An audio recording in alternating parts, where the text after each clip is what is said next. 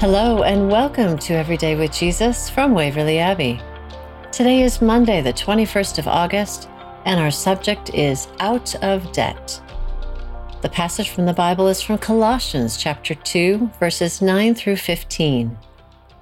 Verses 13 and 14 say, He canceled the charge of our legal indebtedness, nailing it to the cross. Have you ever had a debt dismissed?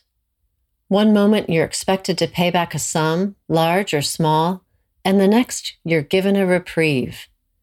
Relief washes over you as you fill with gratitude. What felt like a burden weighing you down has been removed from your shoulders. We can picture the amazement we might experience if someone says we no longer owe them a large amount of money. But we may sometimes take for granted the gift of salvation and redemption that God imparts to us. The Apostle Paul certainly doesn't want the church at Colossae to forget, for he summarizes the story of the good news in a matter of words. He tells them that Christ forgives them their sins, canceling their legal debt, even nailing it to the cross. What once they bore on their shoulders, he took on his, that they might be free. Paul then speaks of how, in weakness and his death on the cross, Christ actually triumphs over the strong things of this world, the powers and authorities. They who believe they hold the authority are shown to be wanting as the power slips through their hands like melting butter. The strong made weak, the weak given eternal life, the triumph of life over death. This is the heart of what we believe as Christians saved by the blood of Jesus.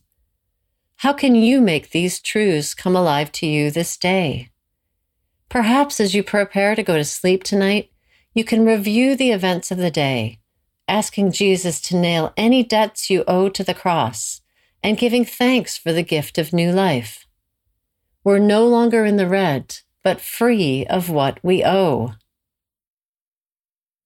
Let's pray together.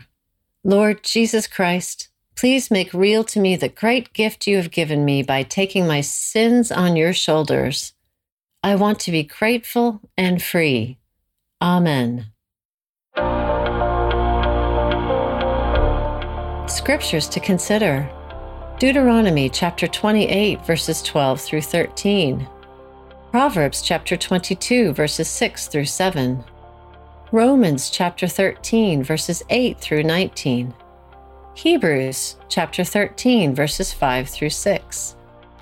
An action to take release a debt that someone owes you, a favor, some money, perhaps even a bit of resentment you hold against them.